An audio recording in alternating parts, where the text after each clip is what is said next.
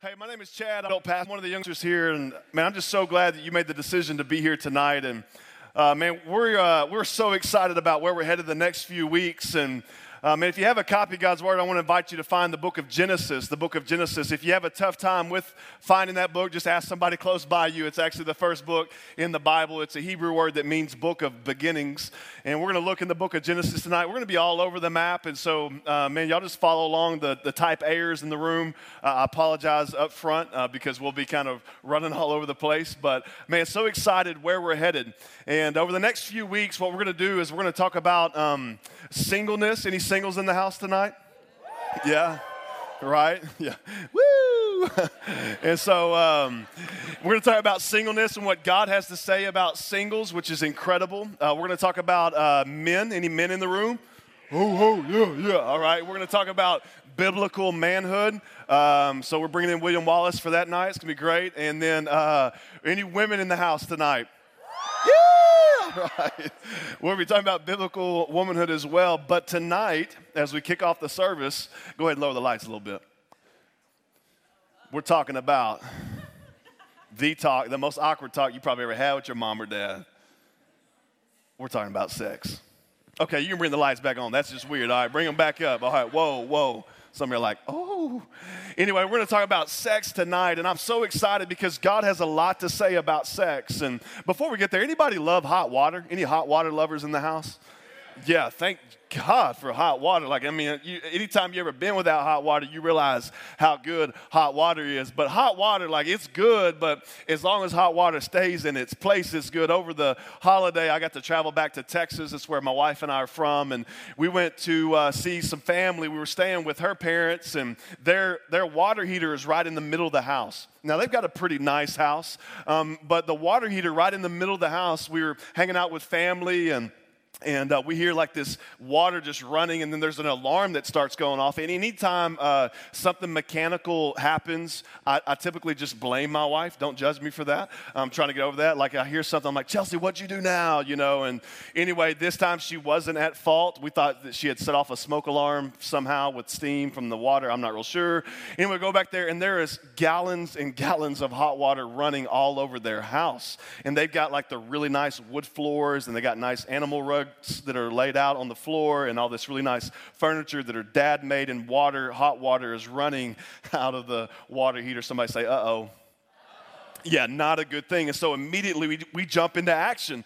And so we say bye, you know, to the family real quick and we start getting towels out, sopping up the mess. We get the wet dry vac out. We cut the water off to the house and we save the wood floors. We change the water heater out and we save it all and we save the day. And it was amazing. And I love hot water as long as it's in the water heater.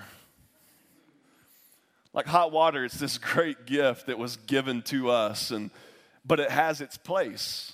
And when hot water gets out of the water heater, it can cause a ton of damage. We were thinking, we were like, man, thank the Lord we were here. You know, like what would have happened? Because we were, we had just got back in town like the day before.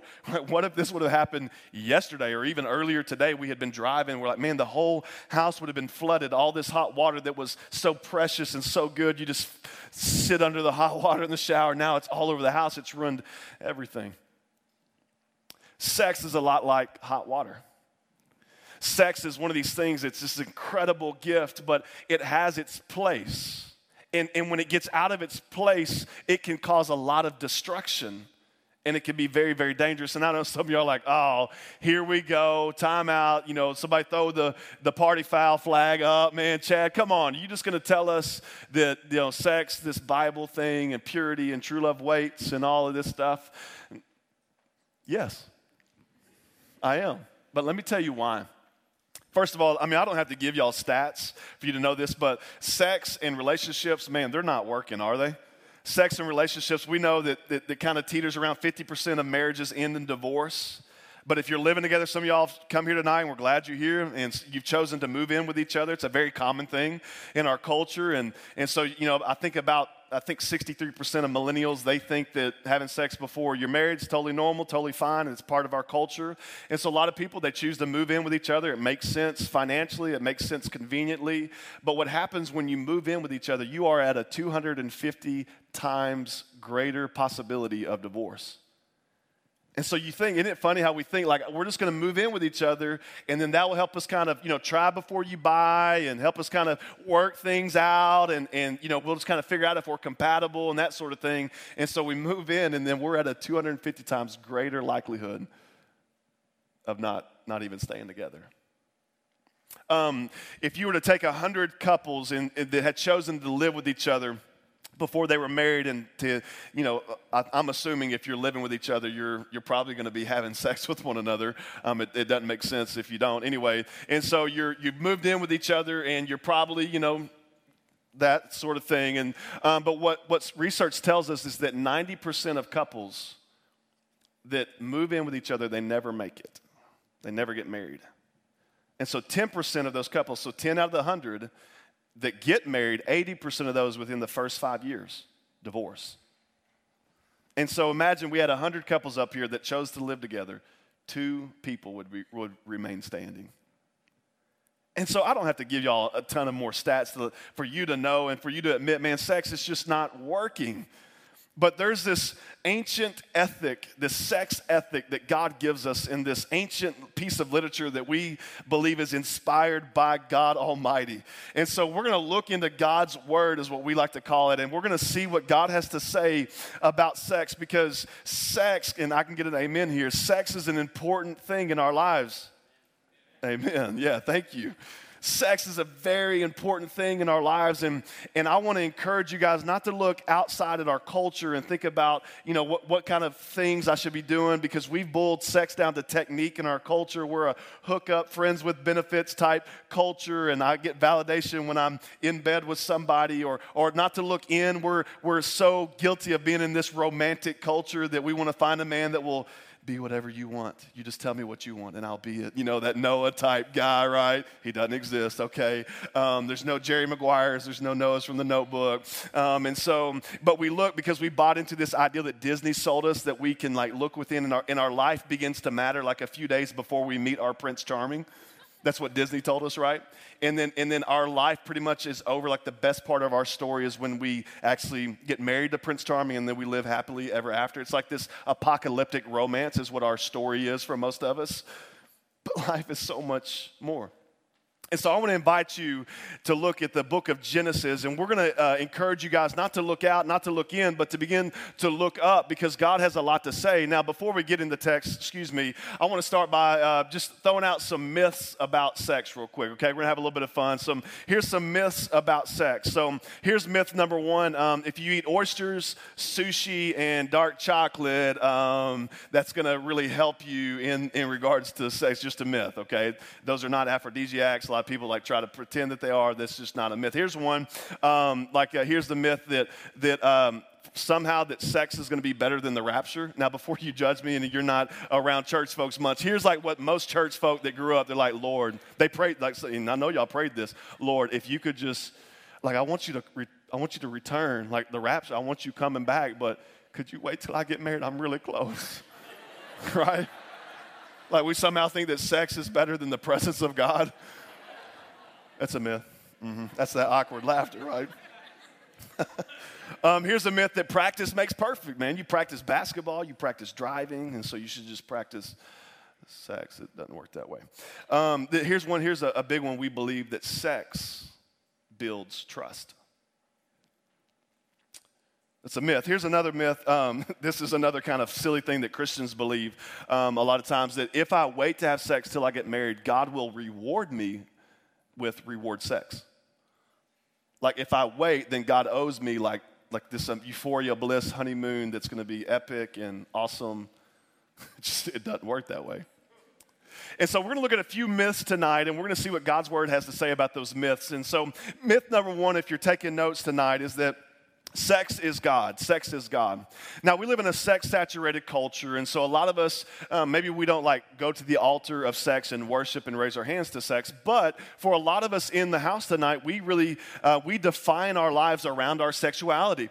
And so we're in a culture where, man, if you are homosexual, then that makes you, like, that's a, a defining thing for you. And so it's, it's really become the idol of your life because you've revolved everything around that. Or if you're transgender, or if you're bisexual, or if you're, you know, you, you're a ladies' man, a playboy, or whatever you are, you kind of walk in this bravado of your sexuality, and that by, by nature, you've made sex a God in your life, but sex is, is not God. We're in this hookup culture. I remember playing football. You got 150 young men uh, that come together, and you can imagine just the filth that happens in the locker room, right? Um, and so all the stories that are going out. We, I played football with this guy. We played D line together, and uh, and every Monday when we'd show up, he would always try to brag about what he called victims from the weekend because somehow he, he thought his bravado and his masculinity was determined by how, how many women he could hook up with that weekend. And he referred to them as victims. There's a lot of women that maybe you're here tonight and you're a woman and, and, you feel like that when you have sex, that's that moment that you get validated. And so you run after sexual experience after sexual experience because that's the only time that you hear him say, You're beautiful.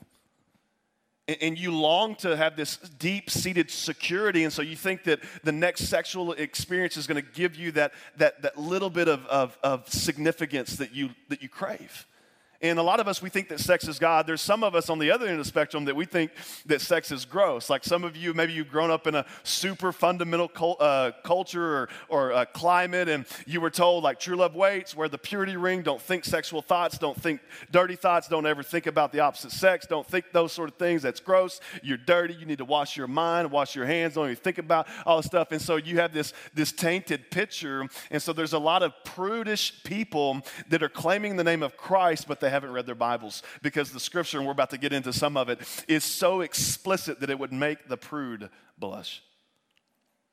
And so, sex is not God and sex is not gross, but we see that God has given sex as a gift. And so we find this to be true in God's book in Genesis chapter 1. The first commandment that God gives humanity, I love this, is that He makes Adam, He makes Eve, and He says, okay, now be fruitful and multiply. And that's just the church speak of saying, hey, Go do like I think Marvin Gaye said and get it on, okay? Go be fruitful and multiply and then um, subdue the earth. And so God's first commandment to this married couple is to go have sex. And God was not mistaken by this. And we see in Genesis chapter 2, I love this because God he gets this couple married, and we see uh, before the, the wedding when, when Adam meets his woman. And I love this because up until the point, uh, up until this point, the narrative has been Adam saying, um, God's taking uh, Adam to like the elephant. He's like, elephant. Uh, taking him to like the duckbill platypus, and he's like, duckbill platypus. That's what we'll name it. Takes him to the giraffe. He's like slender giraffe, right? And so it's just like this simple, like one word saying for everything that he's seeing. And then God puts Adam to sleep, which is a metaphor for Adam actually dying. And then he forms out of the side of Adam this, um, this thing that is called woman. And, um, and when Adam first lays eyes on his bae, what I call my woman, my blueberry and cocoa puffs, my lady, my sweet lips, when he first lays eyes on his girl, like my brother Bud bust out in a, a poem. You see, if you have your actual Bible, you see that the, there's an indentation, an indentation that happens in the, the line because it's trying, the author's telling us that Adam is speaking in a poetic language. And so when he sees Eve, he says, Now this is bone of my bones and flesh of my flesh. She shall be called woman because she was taken out of man. And so he's literally like busting out into, I've been dreaming of this love. I mean, he's just like this musical moment, this poetic moment that that Eve draws this out of him. And he says this Therefore, a man shall leave his father and his mother and be joined with his wife, and they shall become one flesh. And they were both naked. And this is incredible. They were both naked, which is always a good idea with your wife. They were both naked, and the man and his wife were not ashamed.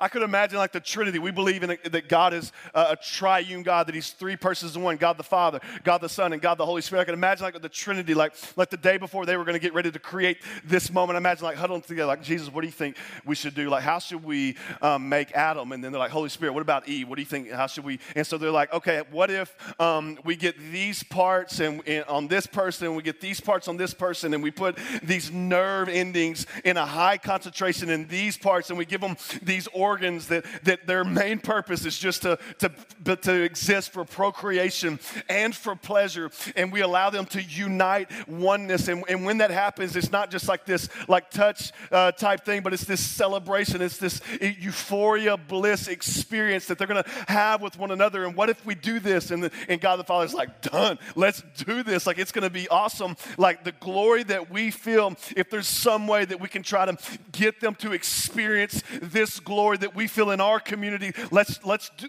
yes. And so God, like He creates everything that we know about our own sexuality. It was His idea. We see that God is uh, he's, he's He's the designer behind all of this, and He officiates the first weddings. Like Adam, meet Eve. I saw that y'all just met. I see that you like one another. Now, let me tell you what's going to happen. You're going to leave your mother and father. You're going to uh, you're going to be joined together. You're going to cleave to one another. You're going to become one flesh. He says, now go be fruitful and multiply the way that Adam and Eve were fruitful via the way that they got it on, the way that they had sex did not make God blush one bit. It was his design. He said, This is what you were made for. And he made sex pleasurable and he made it fruitful that sex was designed for procreation so that you can have children, but it was also designed not just for that, but also for pleasure so that you can have fun with your spouse. And so I love that God designed sex, and we see later on in chapter, or excuse me, in the book of Deuteronomy, you can flip over a couple of books in Deuteronomy, and I love this because, like, God, not only does He design sex, but He encourages sex. Okay, He encourages this between a husband and a wife. And, like, there's some, let, can we just be honest? If you've been around church a little bit, there's some Old Testament laws that are just kind of shady. Can, can we just be honest right there? Like, you know, like if your kid is disobedient, take him outside and stone him to death. Okay, that's just a little bit much, all right? That's taking spanking too far, okay? Um, or, you know, just some weird, weird laws. I like this one, okay? I, like, I would like to bring the Old Testament back on this one, okay? Here's what it says Deuteronomy 24, verse 5, that God encourages sex. When a man has taken a new wife, which is a good thing, Matt, we're ex- excited for you and Kayla coming up soon. He says, he, You should try this, Matt. This is probably a good idea. When a man takes a new wife, he shall not go out to war or be charged with any business. Okay, so don't do anything basically. But you shall be free at home for one year and bring, here we go, happiness to your wife whom he has taken. Okay, you get a year where you ain't doing nothing, but you doing something, right? And so, like, here, here's what I used to tell teenagers when I was doing student ministry. I'd be like, look, basically, let me just sum it up in this don't have sex till you get married but when you get married, get some Gatorade, Red Bull, coffee, whatever you need to do, and make up for lost time, all right? And make them, make them call and complain at the hotel because you're having so much fun. God gave them a year off. Like I'm trying to cash in my sabbatical sometime soon, man. Oh, but God, he don't like sex. He don't, I mean, you know, he just designed it. He just encourages and then he excites it. If you turn over a few more books, you'll find the book of Song of Solomon, one of the most explicit books in the whole Bible. And it's so explicit that they wouldn't allow Jewish boys to read it because it was, it was, it's that kind of raunchy, that kind of um, insightful, if you will. And so it's the story of this young couple that fall in love and then uh, we get to kind of journey with them even journey with them through their honeymoon night. And so it's a really really um, erotic book and so i love this because uh, it says a couple things. It says don't awaken love until it so desires okay? So it says like leave your sex asleep um, and then because when it's when it's time to wake sex up you can't put her back to or put him back to sleep okay? So don't awaken or arouse love until it's time. And then also says this that god looks at the young couple and he says drink deep you lovers, and have your fill. And the thing that they're drinking deep in, let me just read you some of it. This is Song of Solomon 7, 6 through 11. This is the man speaking to his wife. This is incredible. He says, I'm going to try not to use hand motions. I'm just going to touch this right here. So, um, oh, oh, oh, how beautiful you are. How pleasing, my love. How full of delights. You are slender like a palm tree. Now, time out real quick. That probably doesn't translate into our culture. You know, like you could use the first few lines, guys, but don't don't be like, girl, you're like a palm tree. what? anyway, it translated in this culture. He says, You are slender like a palm tree, and your breasts are like clusters of fruit. I said, I will climb the palm tree and take hold of its fruit.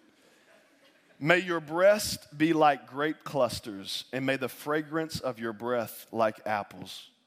May your kisses be as exciting as the best wine. He's like, I'm trying to get drunk on you, girl. That's what he was saying. And then the woman's response I love this because it's not, you know, oftentimes men, we get, you know, accused of being the aggressor, but the woman, she responds, this is beautiful. God is exciting sex. He is, he is encouraging it. He's designed it. He is exciting it. And the woman says, she says, yes, the wine that goes down smoothly for my lover flowing gently over lips and teeth. I am my lover's, and he claims me as his own. Come, my love, let us go to the fields and spend the night among the wildflowers. And that's just part of it. And so, sex, God is not this bland, black, white, just no color, no fun, but sex is one of these things that God is like, man, I created everything that you have ever thought of. I've created it, and I've created it for a purpose. And God wants you and me to have a vibrant sex life, but His way. Hot water is amazing as long as it's in the water heater. But when it gets out of control, it's destructive. And God is saying that sex, it's amazing when you do it my way.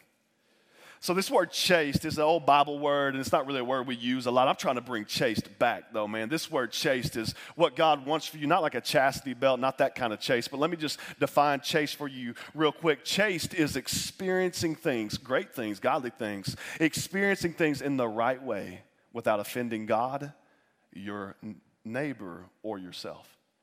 And so, God, He says, I want you to experience these things, but in the right way where it doesn't offend me, your neighbor, or yourself. That if your sex life doesn't bring you closer to God, then something's broken.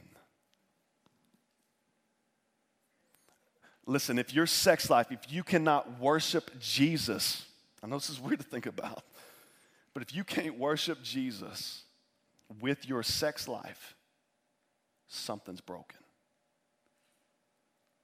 And so, God, He's saying that, man, sex is, it's not God, but I have created sex not to be gross, not to be glorified, but to be a gift for you to enjoy and experience. And the second myth is that sex is just physical. Sex is just physical. If you're taking notes, sex, it's just physical. But, guys, come on, we know that it's more than just physical, man. Sex is powerful. Sex is one of these things that God has given us, and we know that it's more than just physical. And some of us have kind of reduced sex down to just an act. And our culture would say, well, you know, no strings attached. I have a weekend romp. I'm just going to hook up. I mean, no big deal. You know, I'm going to pride myself on not becoming emotionally involved in this relationship to show how, you know, feminine I am or to show how masculine I am and to show how autonomous I can be. But we know that sex it affects everything. And the, the way we know this is because, I mean, if anyone's ever been, and God bless you, and God help you, but if anyone has ever been sexually abused, that teenager sitting in my office crying because it clicked what happened when they were a child. And if it was just physical, then why does it hurt them so much? And, and, you know this, if, if you've ever been around somebody that was raped or, or, or God, God help you, if that's you, that, that, that you know that there's, there's scars, there's something about sexual sin that, that, that infects everything about us, that sex is not just physical, that sex, it affects us holistically, that sexual abuse, it hurts deeply. And I think that we're all victims and we're all perpetrators of sexual abuse tonight. Not to downplay what that typically means, but let me define what abuse is. Abuse is defined as the misuse of something's intention. And so, like, let's just be honest, we're all young adults.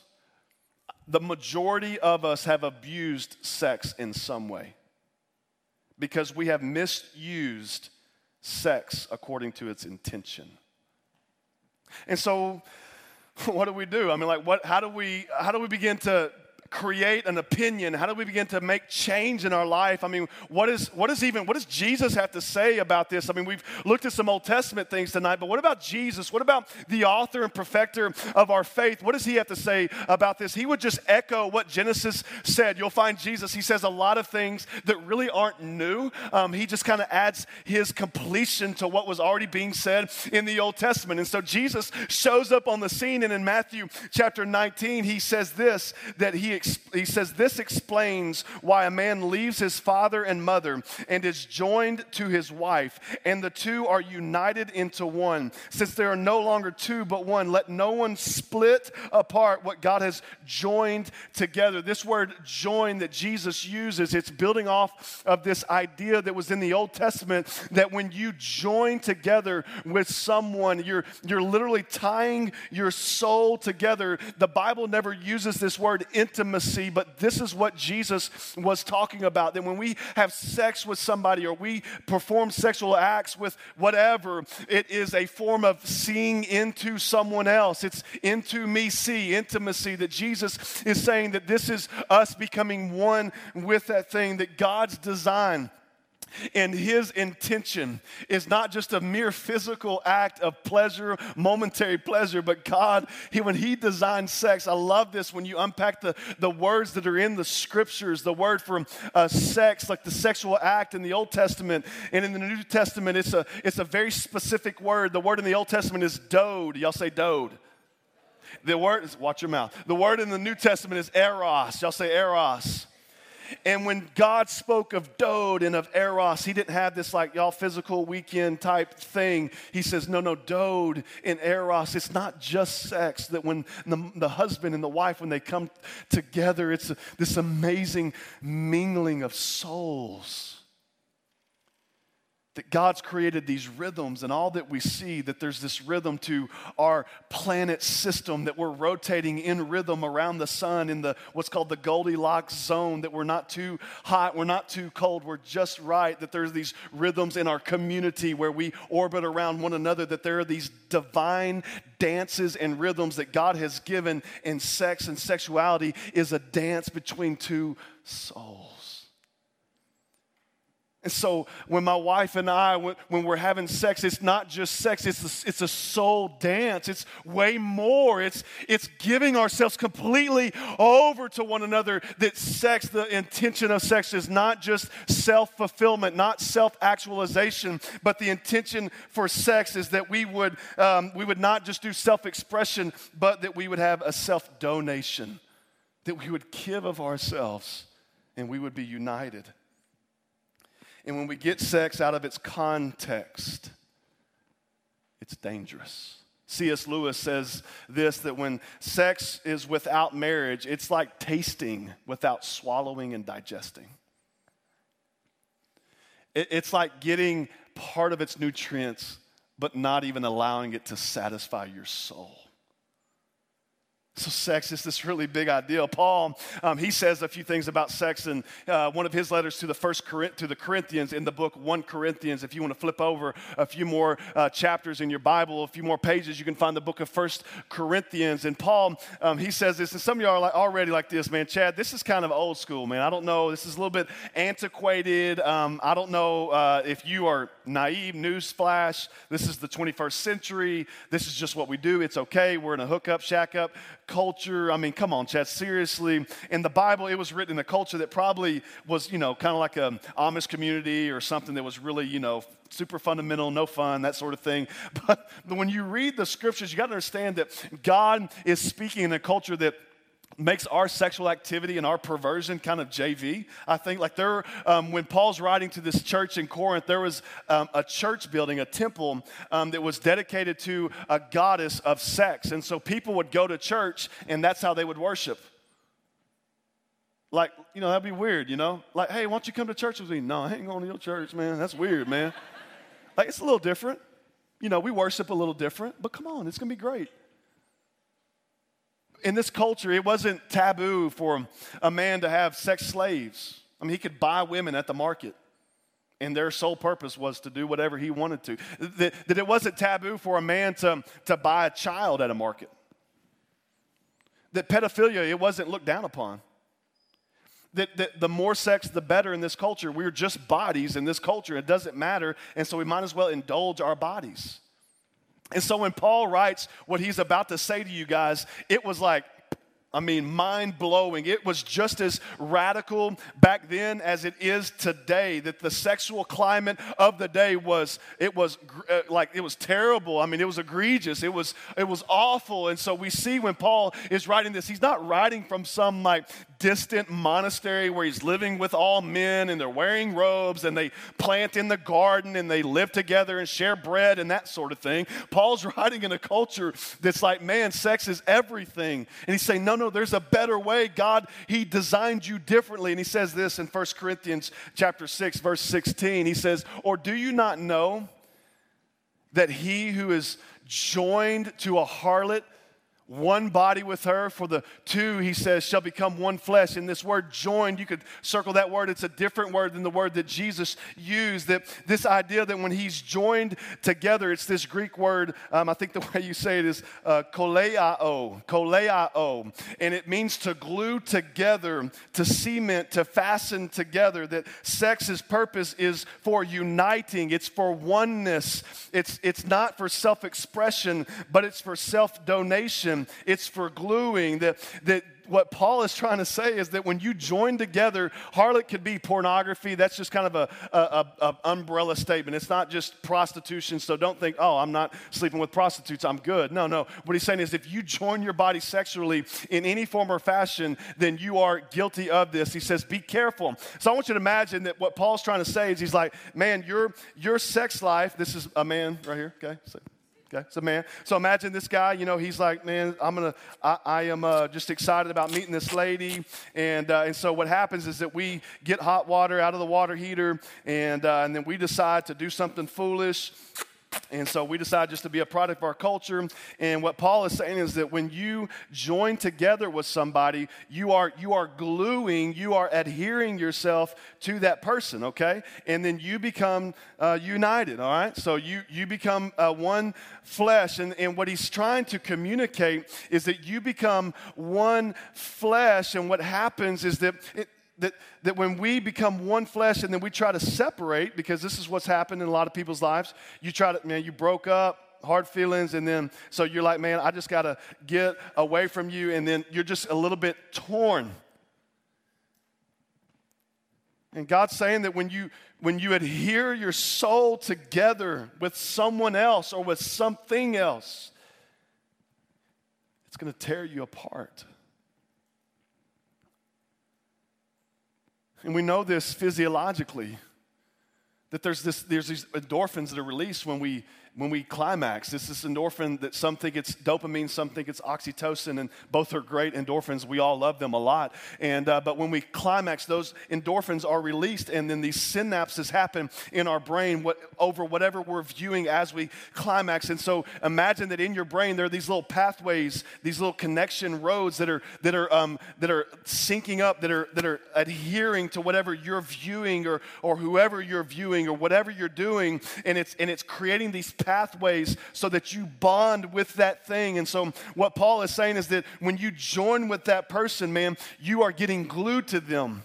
And that some of us you know we we join to another person. And so we're like this tape. And then some of us we like to join with you know two-dimensional objects. And so we you know we, we get uh, i don't think you know probably i don't know if, if you use magazines phone, whatever it is, but you have a two dimensional object. And so you're joining to that thing and you've been stuck on that thing and you're like, I'm trying to break from that thing. And, and so, you know, you have that problem, ladies. And then, you know, the guys, we have that problem. And so, you know, you join to that thing, but then you separate and you're like, oh, but, but she's kind of cute. And you're like, oh, he's kind of cute. And then, then you try to, you know, like join together and it's just, it's, it's just difficult. You'll never satisfy a porn addict. You can never compete with someone's harem. And some of us, we think, oh, well, you know, I'm not really into that, but I've had a few uh, encounters in my life. And the average person um, in here tonight, what studies tell us is that you've had eight sexual partners. And so um, I've got six sexual partners on this one and six on this one. And so um, this is, these are Legos. Um, so I've, I've kind of. Um, I kind of defamed these Legos, and so uh, Ben, I'm sorry. When you get these back, they're going to be tainted. But um, anyway, and so what happens is that you know you, you've had your sexual experiences and he's had his sexual experiences and you're like oh you're really cute and oh i'll be anything you want you just tell me what you want and i'll be it you know and he's saying all the right things and she's you know and then you and and you're not sticky anymore what are you glued to what is the thing that you're allowing your soul to adhere to? That everybody assumes the past, oh, it's just the past. I can just, you know, throw away the letters, burn the photos, erase all my Facebook, social media, Instagram, whatever. I can just erase all that. That's just the past. No, that's what you do with your last career you can't just erase your sexual past. Because sexual sin, it's, it's unlike any other thing. And it doesn't work the, that way in the arena of romance and relationships. You can't just erase it, you can't just get over it. So, why do we fight so hard to ignore the whispers of, you're going to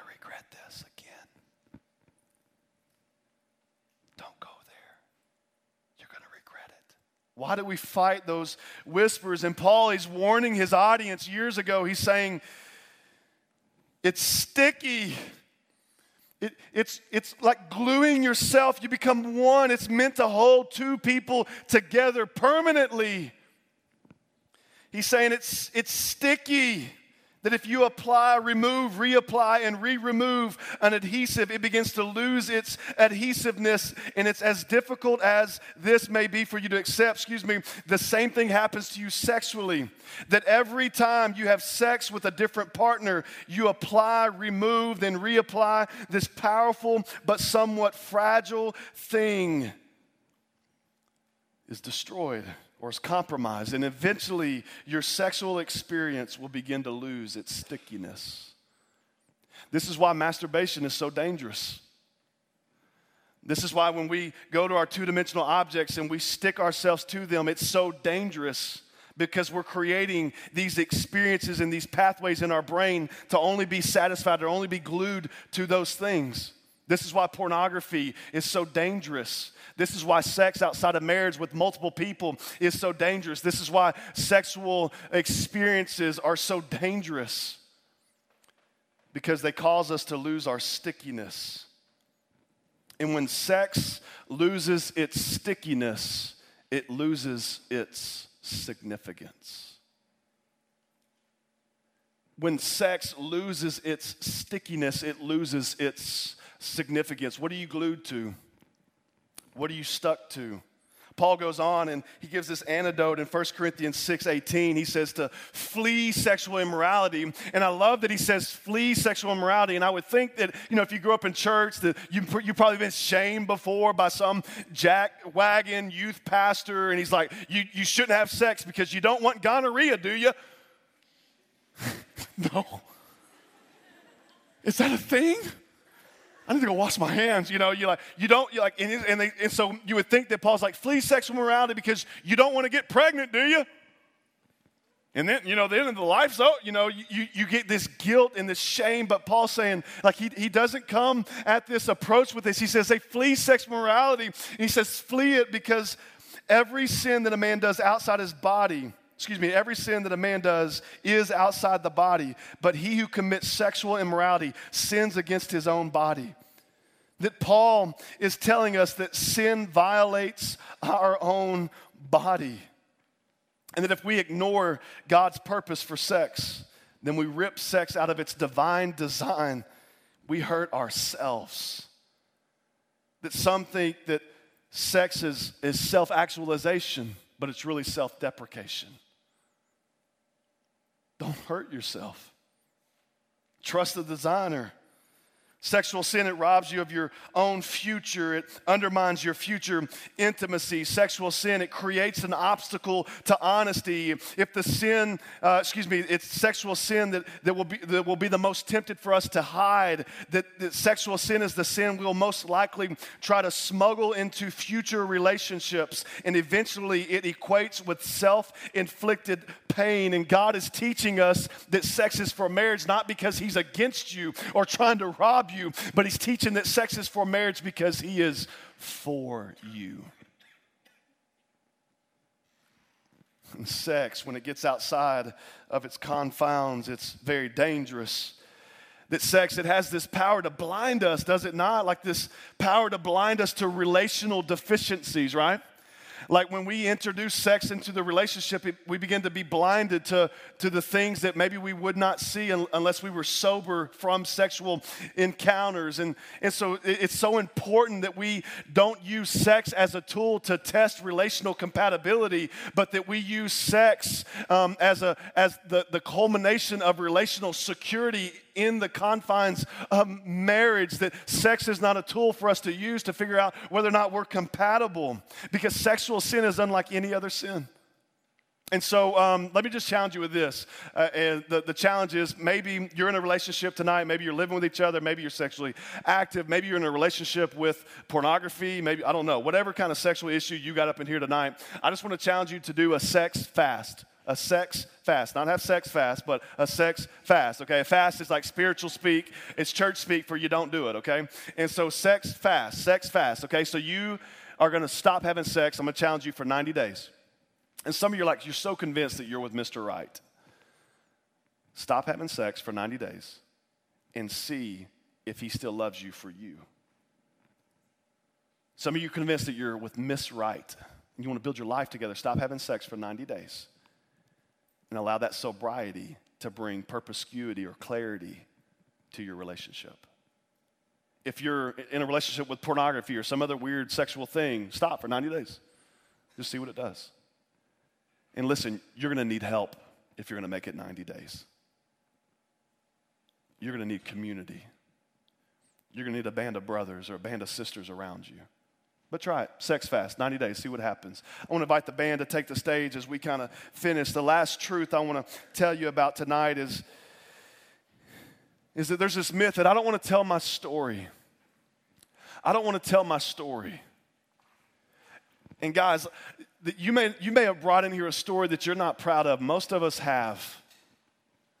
Most, there's no perfect people in the place tonight and sexual sin in our culture for most people has tainted them in some form or fashion. And some of you here and you're like, I don't want to tell my story. I'm kind of just embarrassed. And oftentimes a message like this, man, it provokes guilt and shame and or sometimes it'll provoke anger. Or, or some of you here and like you just disagree with me, and it's okay, it's a safe place to disagree. But I want to ask you this what story do you want to tell when you're love story is just a story, what story do you want to tell? See, we know that romance is fueled by exclusivity. And when you choose to step into a relationship that is exclusive, that's where romance is found. And God and we want the best for you. Like none of, none of you girls would, would go for a guy that says, Hey, I just want to love you in my 20s really well. Right? Guys, none of you girls would be like, look, like, bro, you are, you are a hunk, and your roommate's pretty good looking too. Could we just work that out? We just, like John Legend's song, All of Me would have never been good if it was part of me, love some of you, some of your curves and some of your edges. Sometimes you're imperfect and stuff. no, we want romance. We want a story that is wonderful. But what story are you telling? And tonight we have a decision to respond to the information that we have heard. And you can change your story tonight. That today will be a new chapter in your story tomorrow. And that you get to decide your way forward. What story do you want to tell? In three years, what story do you want to tell? You get to decide that if past decisions have left you with regret and guilt and shame, you probably don't want that anymore. Change your story. You get to decide that it's that it's not that it's not going to be compelling enough unless you get a vision for what God wants for you. That people don't give up what they're currently doing until they're convinced that what they're currently doing is an obstacle to where or who they want to be. That people change when they have a picture of a preferred future. That no matter how bad you feel about your past, regardless of the consequences associated with your behavior, ain't nothing going to change until you decide what story you want to tell in two or three years if you don't decide, your story will continue to go on the way that it has. Feeling bad rarely results in doing better. Knowing better and doing better are two different things. What story do you want to tell? I want to invite everybody just to bow your head and just focus just for a minute. We've We've been running for a while. Let me just, I just want to ask you this one last question. What story do you want to tell? I think there's two options we can fall into tonight. One option is, is three years from now. I want you to think about your three year from now self. Some of you that's 23, some of you that's 33, and somewhere in between. I don't know where you're at. But what is the story you want to tell in three years? Uh, there was a, a, a, season of my life when I decided that I wanted to tell a new story, and I, I wanted to tell a new story. And so I began to battle against certain things, and God began to give me victory so that when I entered a relationship with my now wife, I could say, This is a new story. There's this phrase on the wall of my office over Josiah's desk that says WTB because when we were roommates together in college, we began to adopt this phrase, win the battle, because we wanted to tell a new story. What story do you want to tell? Two options. You decide. Three years from now, I heard some information and I ran back like a dog to vomit my porn addiction, my sexual relationship, my weekend hookup, my romance desire, and my 50 shades of whatever. And my story just continued on, and I'm not proud of it. Or you can decide tonight your destiny is based upon your decision tonight. You can decide. And you can say, No more. I'm going to press against the current of our culture and I'm going to take a stand. I'm going to win the battle. I'm going to get a band of brothers around me or a band of sisters around me and I'm going to fight for purity because purity paves the path to relational intimacy. And you can, three years from now, go, man, there was some information I heard on July 11th, sex of the summer, kind of a weird thing, but I heard this information and I decided that I'm going to change. What story do you want to tell? Lord Jesus, we give you these next few moments, these moments of decision. God, I pray that you would help us to decide with conviction and with permanence the story that you would have us unfold in our lives that you want to allow our lives to match up in this grand history of stories that you're telling. Help us to choose to honor you with this fragile but powerful part of our lives. In Jesus' name I pray. Amen. No, never known a love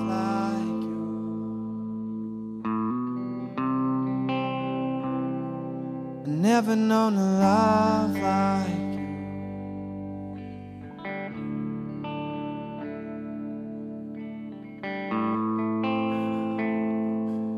We call this thing paradigm because we believe that life change happens when you have a paradigm shift. It's a change from the inside out. And so, what you've heard tonight, if, if you are trying to make changes apart from the gospel, apart from the saving work of Jesus Christ, we would invite you to a different way. That you would have a paradigm shift. That you would see that Jesus loves you so much so that he gave himself for you by dying on a cross, and that he offers you power to overcome the sin that may be dominating your life through him raising from the grave. And we believe that once you believe that Jesus Christ is Lord and you confess your mouth with your mouth that God raised him from the dead, you'll be what we call saved. You'll be born again, that you'll have a new heart and you'll have a paradigm shift. There'll be a new way of doing life from the inside out. And so tonight, here in a minute, we'll have some of our young adults wearing red shirts up here. And if you don't know Jesus, I would invite you to come start a relationship with Jesus and allow the Holy Spirit to empower you to change from the inside out. And they can explain to you more about that. Or some of you, maybe you've been tracking with the Lord for some time, but you're just in a season of defeat sexually. Colossians 2 6 says, Just as you received Jesus Christ, so walk in him. And we receive Jesus Christ by his grace through faith. And so some of you need to come and you need to pray with one of these men or women, and you just need to, by faith, ask God for healing in your life, for victory in your life. But faith without action is dead. And so I want to invite you to sign up for community group, for Group Connect at the Next Steps desk. And Get in with a band of brothers so that you can win the battle like Josiah and I decided 10 or more years ago. And fight together. You be faithful to respond to whatever God is impressing upon your heart. And let's show the world that God is a God that designs sex, that He encourages it and He excites it His way. You guys have a great week. We love you guys. Go and serve the Lord.